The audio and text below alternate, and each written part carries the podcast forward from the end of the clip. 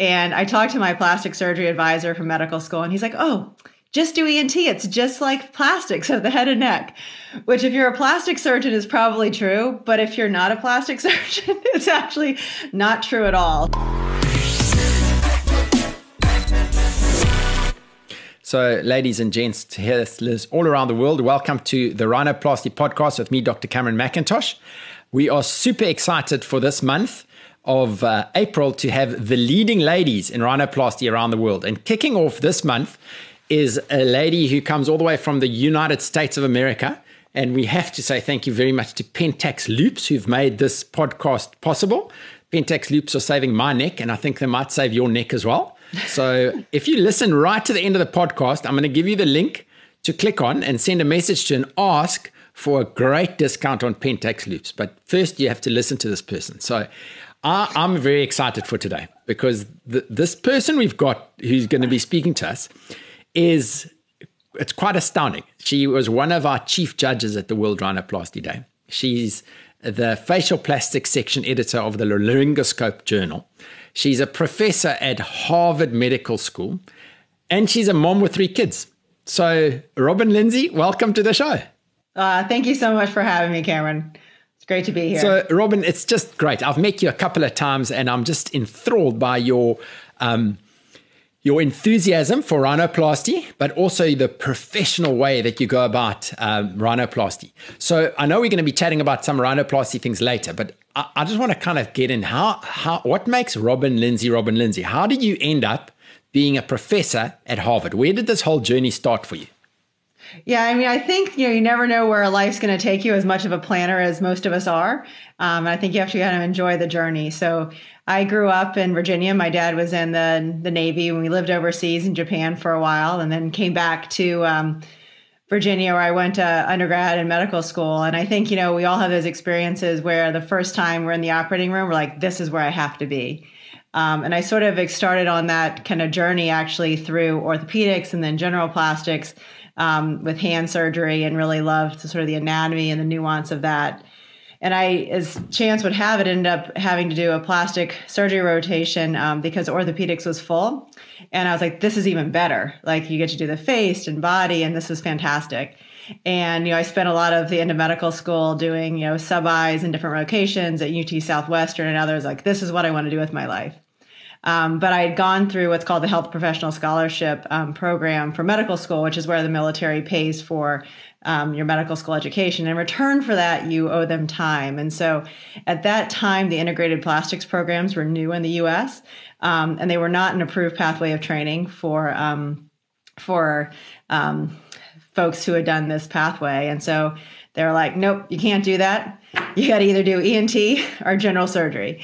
And I talked to my plastic surgery advisor from medical school, and he's like, oh, just do ENT. It's just like plastics of the head and neck, which if you're a plastic surgeon is probably true. But if you're not a plastic surgeon, it's actually not true at all. So I was a little bit of a rude awakening starting residency, having learned a lot about facelift and cleft lip and palate and brush reconstruction, et cetera, and not a lot about the temporal bone.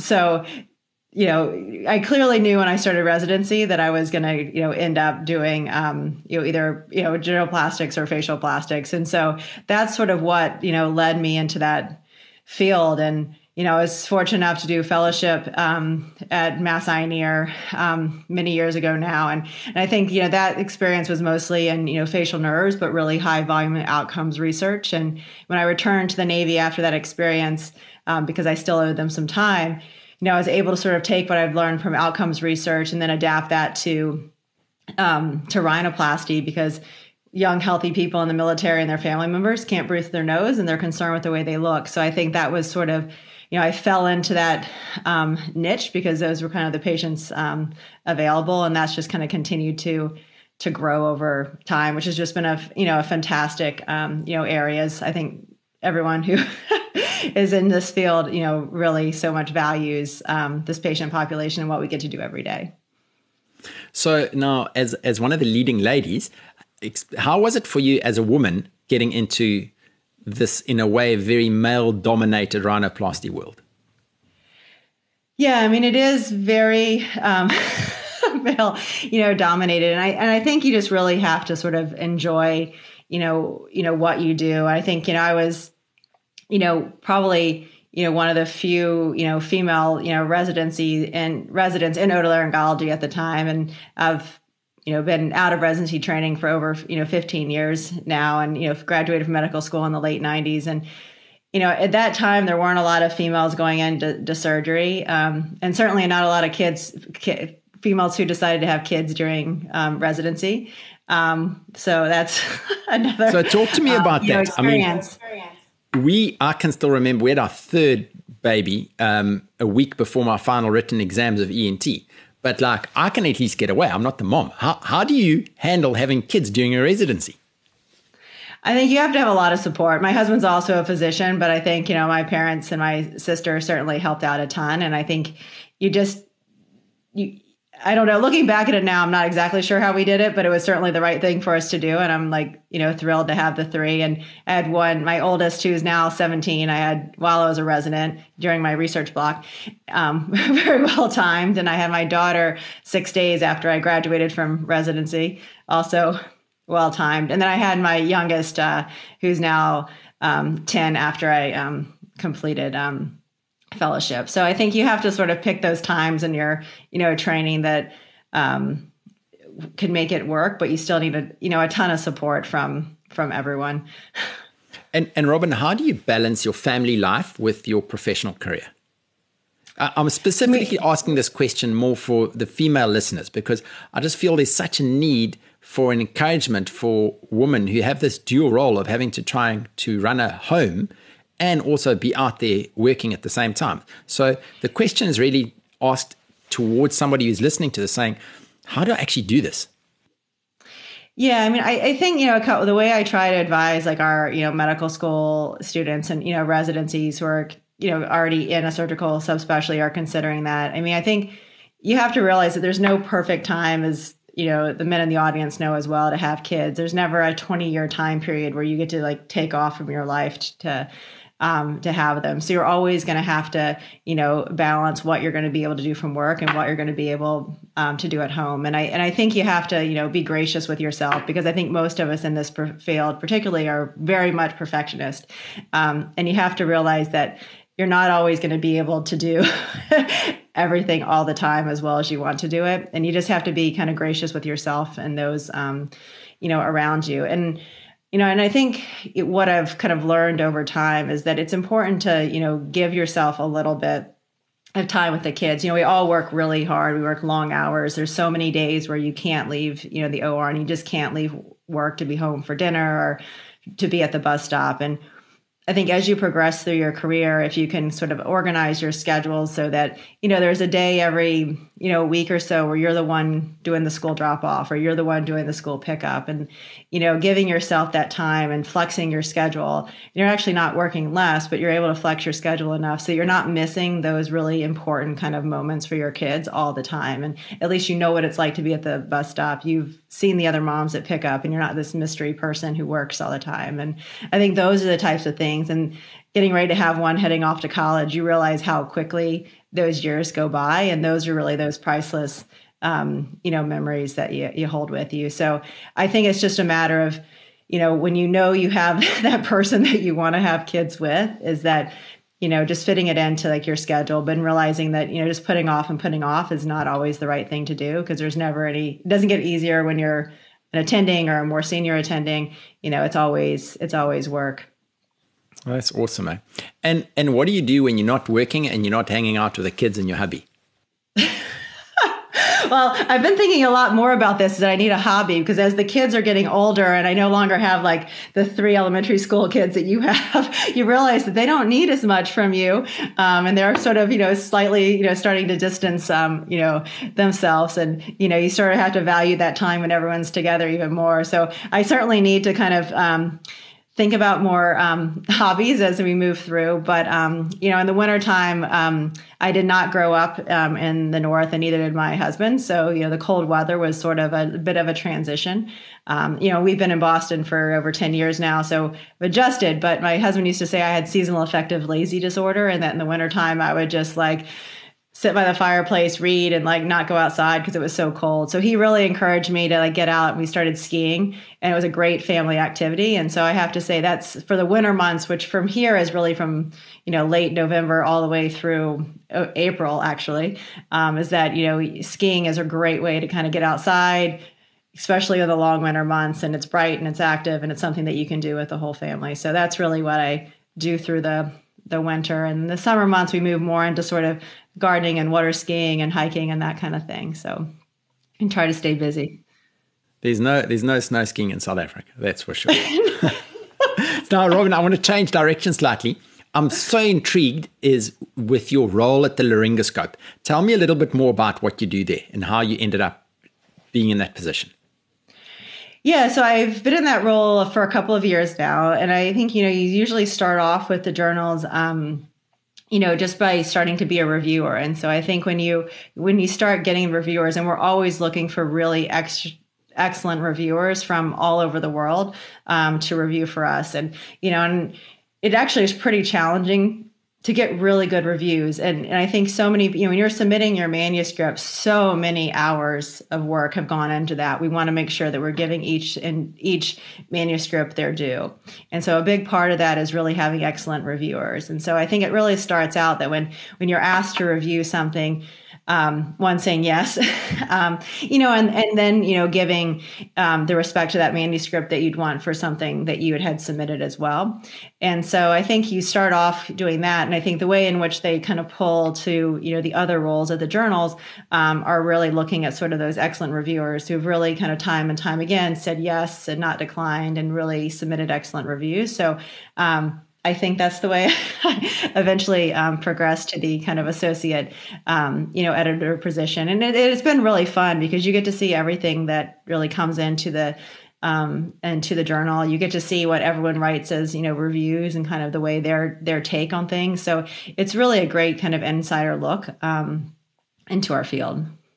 And so of your day, I mean, if you're in your week, how much time are you spending in the clinic seeing patients? How much time are you spending in the OR or the theater? And how much time are you spending with the laryngoscope? Yeah, so I typically operate 2 to 3 days a week. So I operate every Monday, Wednesday, and some Fridays. And then our clinic typically it's changed a little bit because of COVID as we've tried to space things out. But I'm typically in the clinic sort of one long full day a week. And then I have a day a week that's sort of dedicated to, which is today, that's dedicated to more academic endeavors. And so that, you know, I think that's for kind of younger viewers is that really, you know, take advantage of that time. And it's easy to like have, I'll see that one patient or go to the OR, and you have to do that early on. But when you can start kind of really valuing that time and protecting it, it's very useful. And so, you know, a lot of the editorial stuff gets done there, though. I mean, things are submitted throughout the week. So it's probably almost like every other day or so that you're sort of online on the Laryngoscope, you know, website, you know, looking at the reviews, finding reviewers. So, and we're not chatting to Travis. He said that there's just been a plethora of more submissions to them. Because of COVID, people have now got time to actually write up all these articles. Have you guys found the same? Yeah, I think, you know, it's interesting. We saw a ton of submissions sort of, you know, a month or two after most of us were going into quarantine. And so there was a kind of a huge uptick at that time and probably throughout the summer. I would say right now, I think that, and I haven't looked at the exact stats, but just sort of a, you know, brief overview of how many we're sending out for review now. I feel like it's kind of, there's been a little bit of a downturn probably as folks are going back to work. You know, typically February is a really busy time for Laryngoscope because of the meeting in January, that if you have an abstract that's accepted or a poster presentation, then you have to submit that to Laryngoscope. And so for people who have done that, they're all submitting it in January. And so there's a huge uptick in February from that. And I didn't see as much of an uptick this year. Okay. And now, Robin, I just want to chat to you a little bit about World Rhinoplasty Day. So this was quite a kind of unique event that the South African guys put together. What are some of your thoughts of being a judge? Because we really wanted to make this a good scientific meeting, because we found that there's been a lot of people kind of doing what Rod Rohrich loves to say of saying everyone's world famous on their own website. So we felt that it would be good to have these people head to head, but do it in like a fashion of a sports event where we've got judges calling it. And it was really great to have you guys, and I'm going to be speaking to Barman soon as well. How did you find the level of the event, and how do you think we should possibly change it, etc.? Yeah, I mean, I thought the event was incredible, kind of on multiple fronts. I think one, just I think all of us were just so hungry to like just see each other and engage in another way. And so, you know, after being kind of in quarantine and not being able to do our typical, you know, rounds of meetings every year. And so I think one, it was just very fulfilling from that standpoint. And then I think it really did sort of, you know, increase the caliber of what we expect from rhinoplasty around the world. And I think it also is a forum to let, you know, folks know that, you know, we're all, you know, reading journals and doing this, but like, there's just folks that you just don't come across like as commonly. And so I think one of the things that I really enjoyed in going through and reviewing the videos is that, you know, as we broke this up internationally from different countries and different regions, you really were able to see these great up and comers. You definitely saw the senior people that you know and love watching their talks and have so much respect for, but you also saw these great people who you just see like as the, you know, the future of rhinoplasty as well. So I thought it was a great forum from them. And then, you know, so many of them really just like, you know, knocked it out of the park. And I almost feel like if you're doing this again, that you should almost have like a, like some sort of award because for like none of them are newbies that are presenting. They've all been doing this for a while because they truly do have something to say, but sort of like an outstanding, you know, new topic or something like that, just to like, I felt like there were people that I wanted to give awards to that weren't fitting into those like top three, but I so wanted to acknowledge as well. Yeah, and I said to you guys, we're not going to have a tie. We have to make the call. So that's actually quite interesting because in May the schedule for the Rhinoplasty Podcast, I want to always put it out too soon, but in May I've got as the young guns. So I've got 5 of these guys from around the world who aren't like necessarily yet the rock stars of rhinoplasty, but they're going to be speaking. And then after that, we're moving to some senior guys. And so it's quite nice to kind of have a platform where we can have so many varied speakers and we don't always listen to the same brilliant guy speaking, eh? And I think that's so important. I think that's both for the younger men and women. And you were asking earlier about, you know, getting your start in, you know, rhinoplasty and as a woman. And I think, you know, one thing that helped me is, you know, just really getting into the outcomes, you know, measurements very early on so that you have something to say and you start publishing and get your name out there other ways as well. But it also really takes sort of sponsorship, both from, you know, men and women to say like, you know what, she really should be there and have something to say. And I remember, you know, several years ago and, you know, in the U.S. at the rhinoplasty meeting, you know, Theta Contest has always been a huge proponent of women within the AFPRS in the U.S. and was really like there was like two females. I think it was, you know, she and Roxana on the rhinoplasty. She's like, guys, like we can't have a 4-day meeting with 2 female speakers. And so, you know, back then, you know, then Lisa, Ishii, and I were asked to like come join. And it really is like us in like a sea of dark suits. It's like, we really all should be wearing a bright color. So we stand up and, you know, and I think that was, you know, 8, 9, 10 years ago now. And so really, I think we've taken off from there. And certainly, I think as we look in the meetings more recently, you know, there are more female speakers, but I think that we really have like, you know, ways to go, you know, on that front. And even sort of these big multi-institutional or, you know, manuscripts or position papers that are, you know, put out through, you know, plastic surgery or facial plastics or ocular, you know, like we really need to look at sort of, you know, the demographic of that to ensure that we're, you know, including folks internationally and, you know, of all different backgrounds and gender. So I think that's something that is certainly on the forefront of many people's minds, especially now, but we should take a look at it in our own field as well. So I think events like this that help to sponsor, you know, women and up-and-comers is just fantastic.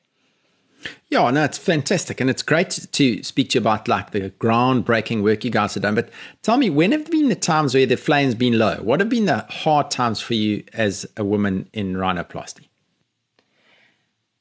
I think we all go through those struggles where you've like worked really hard on the manuscript and then you submit it and you get these reviews back and you're like, wait a second, and it's just like, and it's a little, low, and you have to like, oh, this is so discouraging. Or you submit grants and then it, it's not funded, and so much time and effort, goes into those projects. And I think that's where you just kind of have to like dig deep and just say, all right, we're just going to keep pushing forward, and eventually, it's going to happen. And I think also, when you're looking at sort of the reviews of, manuscripts and grants and things, like if you have mentors that you can talk to about that, that can really sort of advise you, a lot of times, sometimes they're not, but a lot of times the critiques are, very helpful. And if you can say, okay, well, this is where I can move forward and make this even better, you'll become even stronger in the long run.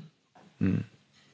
Yeah. I think you need to kind of separate a critique from yourself. They're not criticizing you as a person. It's just right. But it feels personal when you first comes back, and then you have to like, yes, take a deep breath and then put it down for a day or two, and then re-engage. And then it's the right time to look at it. So Robin, I know you also want to share a little topic with us. Please feel free to share your screen, and I remind you that because quite a few people won't be able to see the YouTube video, they'll be listening to you. So just bear that in mind whilst you chat.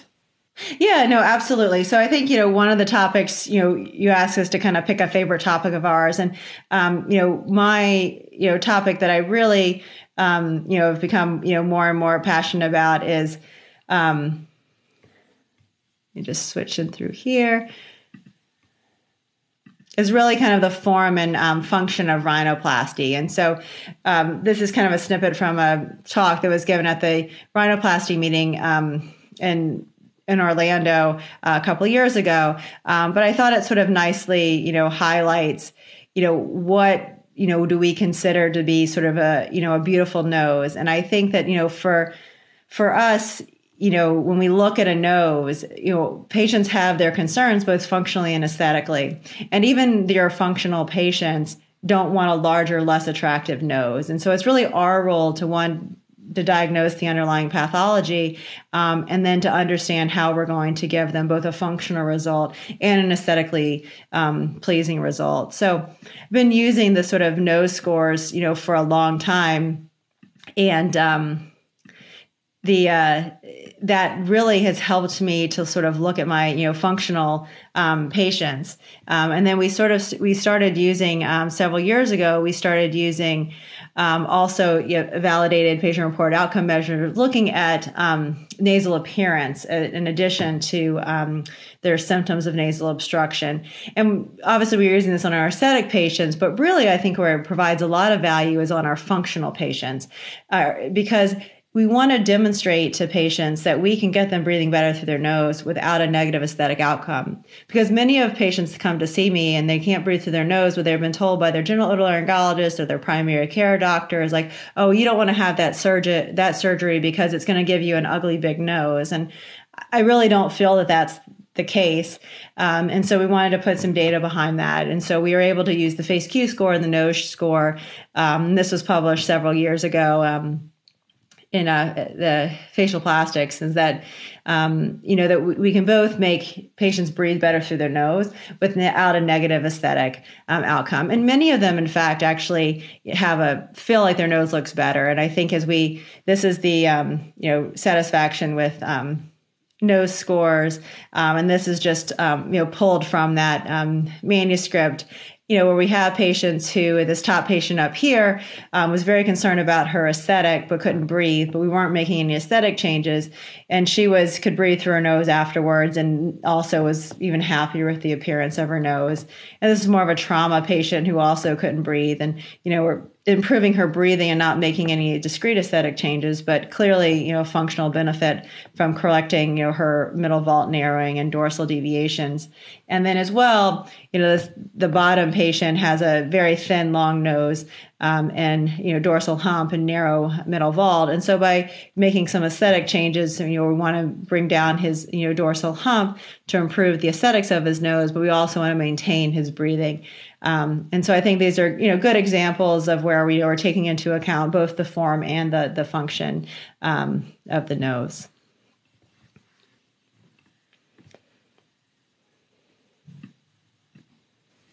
Awesome. I mean, they fit hand in glove. What I find quite interesting is a patient who tries to come in and act as if they have a functional problem, but they actually don't have a functional problem. Right. What are your little tricks to catching people out who are trying to cheat the system? Yeah, I mean, I think a couple of things. I think, one, every patient that comes into my clinic gets the electronic patient-reported outcome measures. So we're collecting the nose scores, we're collecting the FACE-Q scores. We also do some sleep measures and snoring measures as well. So that's one way to sort of assess that. Pre-COVID, we were also doing the PNF, or the peak nasal inspiratory flow meter, on everyone. I don't think that can really be used as a diagnostic, though it does help kind of pre and post. But I think if you're certainly seeing very large volumes, they're probably breathing okay.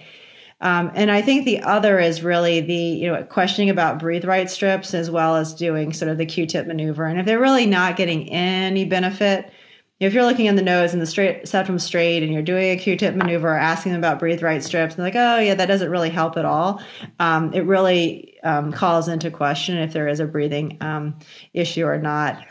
I also find the other is true, that patients come in with a functional, an aesthetic concern, and they also have very narrow nasal valves or deviated septum, and they just, you look in their nose, you're like, you're probably not breathing all that well. But that's the way that they've always been breathing through their nose, and they just don't really know. And so in those patients, I do sort of explore further and get them to try breathe right strips or try the Q just to see if they have improvement.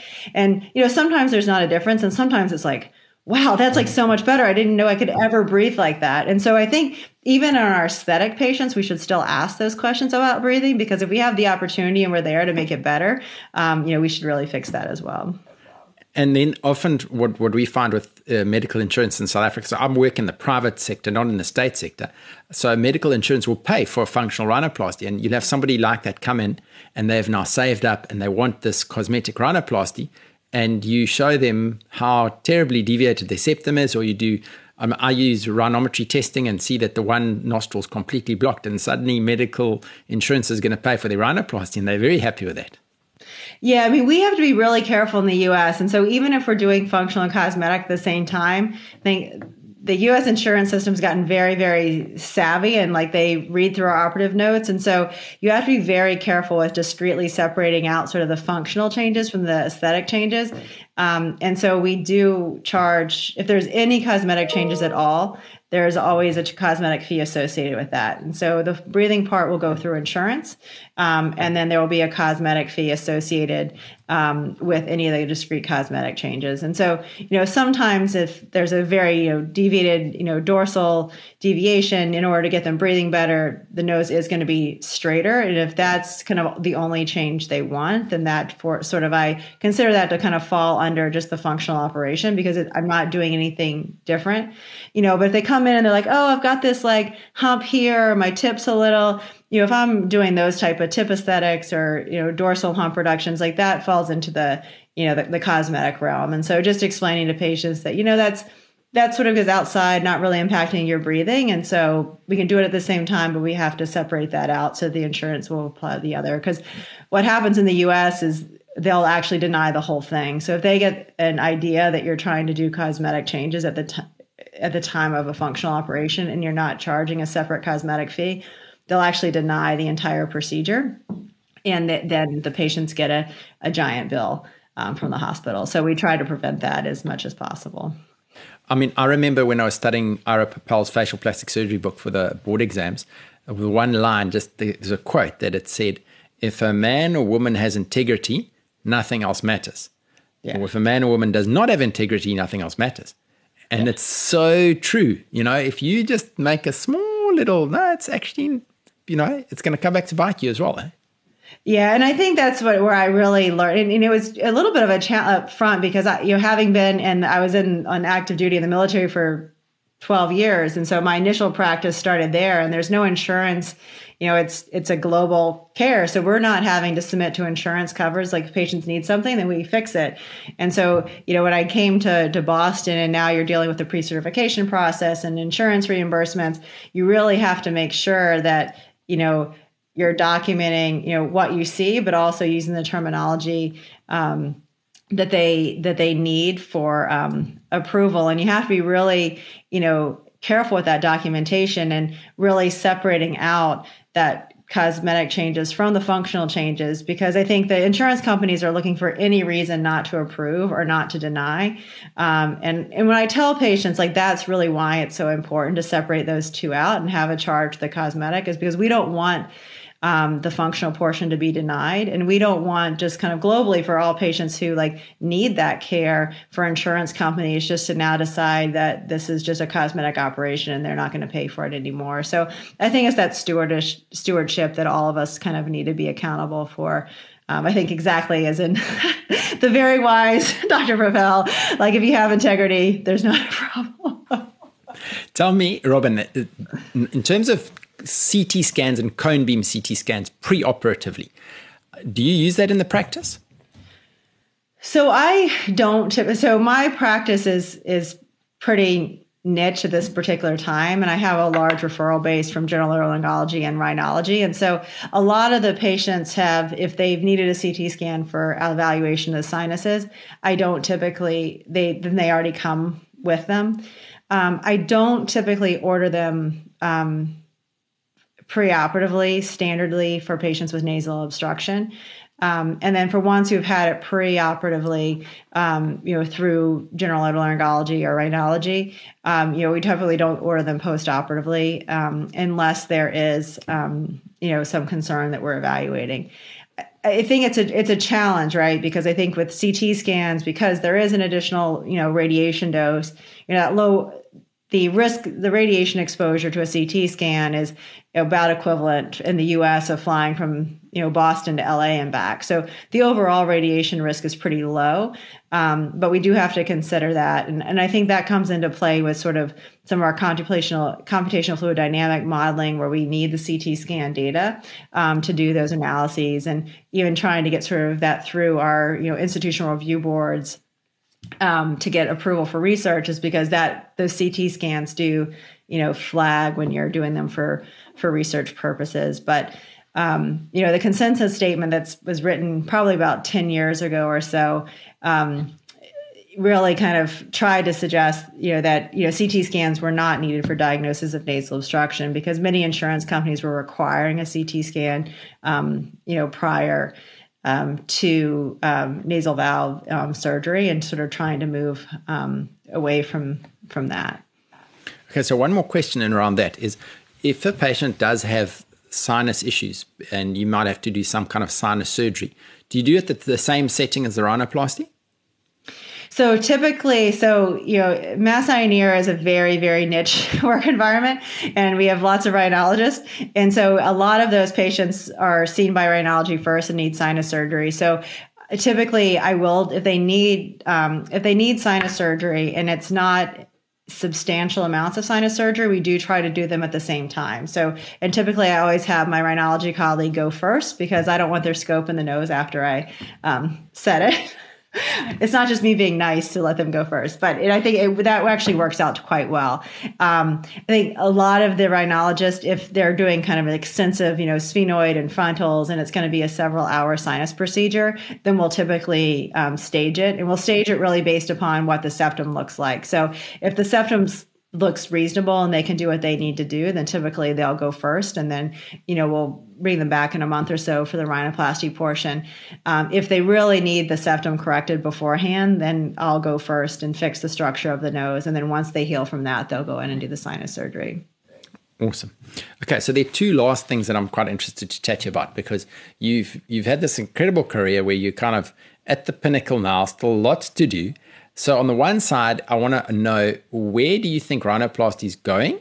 And on the other hand, is specifically aimed towards women who are now getting into this. What would your advice be to them? So maybe the first question is, how do you see, because COVID's changed so much, education's changed a lot, but where do you possibly see rhinoplasty progressing over the next, say, decade or two decades, being the editor of such a big international journal? Yeah. So, I mean, I think that, you know, we learn so much from those folks who have been in, you know, in practice for, you know, longer than you and I. And really, you know, the way in which we've learned is by, you know, following, you know, their outcomes. And, you know, one of the reasons I got into sort of this patient reported outcome measures after, you know, rhinoplasty was going to the rhinoplasty meeting, you know, sponsored by the American Academy of Facial Plastic Surgery, I think back in like, you know, 2006. And I was just a little bit out of residency. And back then it was sort of a one-room meeting with about 500 people. And the nose score had just started being used by just a couple of people. And I remember, you know, Dr. Toriumi, you know, presenting on lateral strut grafts and, you know, using the score. And I was like, you know what, this is what I want to do. We got to figure this out. We got to figure out, like, you know, which graft is better than what graft, and sort of watching how he had sort of changed his practice over time by following results. I was like, that's what I want to do.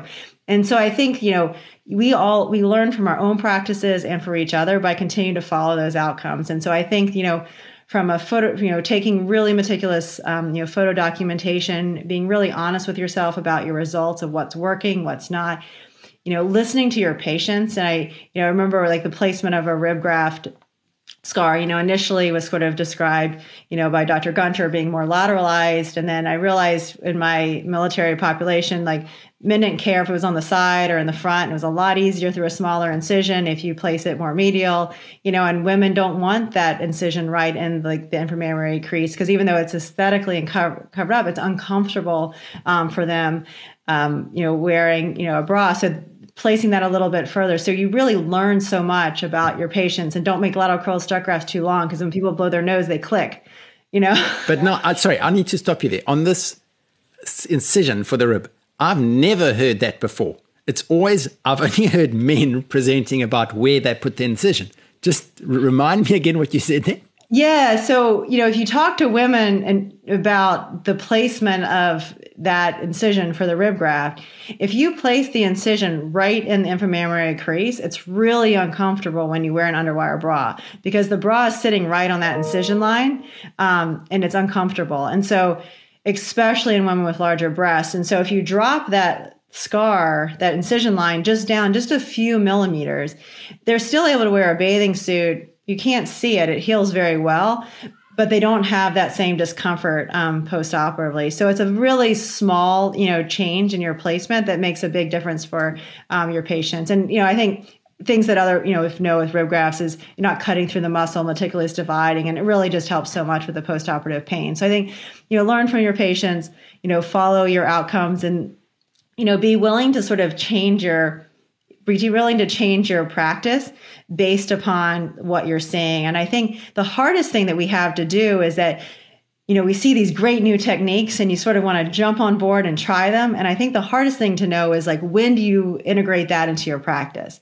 You know, you're getting really great results in what you're doing. And I think that dorsal preservation, you know, rhinoplasty is just a great topic right now. It's like, okay, wait, I'm getting really good results at the other way, but there's this really exciting new technique. And I really you know, respect and value the opinion of all these like great people who are talking about it. Like, when do I like make this like transition, and which patients do I start, and how do we follow our outcomes there to make sure that we're actually, you know, getting the outcomes that we think that we're doing. And, you know, that's something that we're going to do as a field. And so I think that those are the types of things that over the next 10 years, I think more and more people, you know, secondary to sort of, you know, these, you know, World Rhinoplasty events where you're presenting and it's like, use your outcome measures. I think so many more people are doing that worldwide, and we're going to get to learn what other people's results are, and hopefully just being, you know, open and honest, like, you know what, I tried that, didn't work.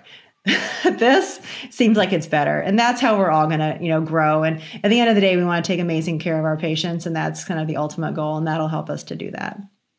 Oh, that's awesome. So, Robin, my last question then, for the ladies who are listening to this. I mean, it's great. You're the first of our 4 women who's speaking on the leading ladies for the month. What would you say to the girls out there? Yeah, I mean, I think that it's absolutely possible to have the career that you want. I think, you want to find, mentorship and sponsorship in many different areas. And that's going to be from, women, it's going to be from men, it's going to be from people who may sometimes even be junior to you. They're doing like new, exciting things that they've learned in their training. And so I think if you're always keeping your mind open to sort of learn from all of the folks around you, and then, having sort of your, trusted colleagues that you can really, there's so many of us now that, we'll see each other's difficult patients, or we can like call them up or text and be like, oh my God, I got into this situation. What do? Or I saw this patient. What's your idea? Or can I come watch you off? That's, I think, the hard thing with COVID is we haven't been able to come and, visit and watch, but can I come like watch you do that technique before I start? Cause I really want to make sure I understand it before, I integrate that into my practice. And so, and some advice that I got from some female surgeons a long time ago at a leadership meeting was that, when you go to a meeting, go to the meeting and, sit up front, ask questions. And it's amazing how that simple act of like really attending, asking questions, like staying after the coffee break and being brave enough to go like up to folks that you've like admired for so long and have been the names in the textbooks and the chapters and articles, and just go ask them their opinion. And people really are in this field. They're so lovely and they're so gracious and they're happy to talk with you. And I think that those are the types of things that we've missed more and more in COVID. And so I think, as our world hopefully drips back to some normalcy, that's what I would encourage, folks to do is, don't be afraid to kind of reach out. People really are here and want you to succeed. And it's a great community. Oh, that's awesome. Well, Robin, thanks very much. And to all the listeners out there, thank you for listening. So I'm going to share now what you need to do to be able to get some of these cool Pentax Loops at a great discount. So you must go to pentaxloops.com. So that is PENTAXLOUPS.com, and send them an email. Tell them how much you love listening to the Rhinoplasty Podcast with Robin Lindsay, and they'll be able to help you out. So, Robin, thank you. So I appreciate your time. Wonderful chatting to you. And, just thank you for being the inspiration that you are, not just to the ladies, but to the guys out there. I think it's just fantastic what you're doing. And I would love to come and visit you guys one day once we get over all this COVID. And we'd love to have you in South Africa one day as well. No, absolutely. And take care. And thank you so much for including me in this. I appreciate it, Cameron.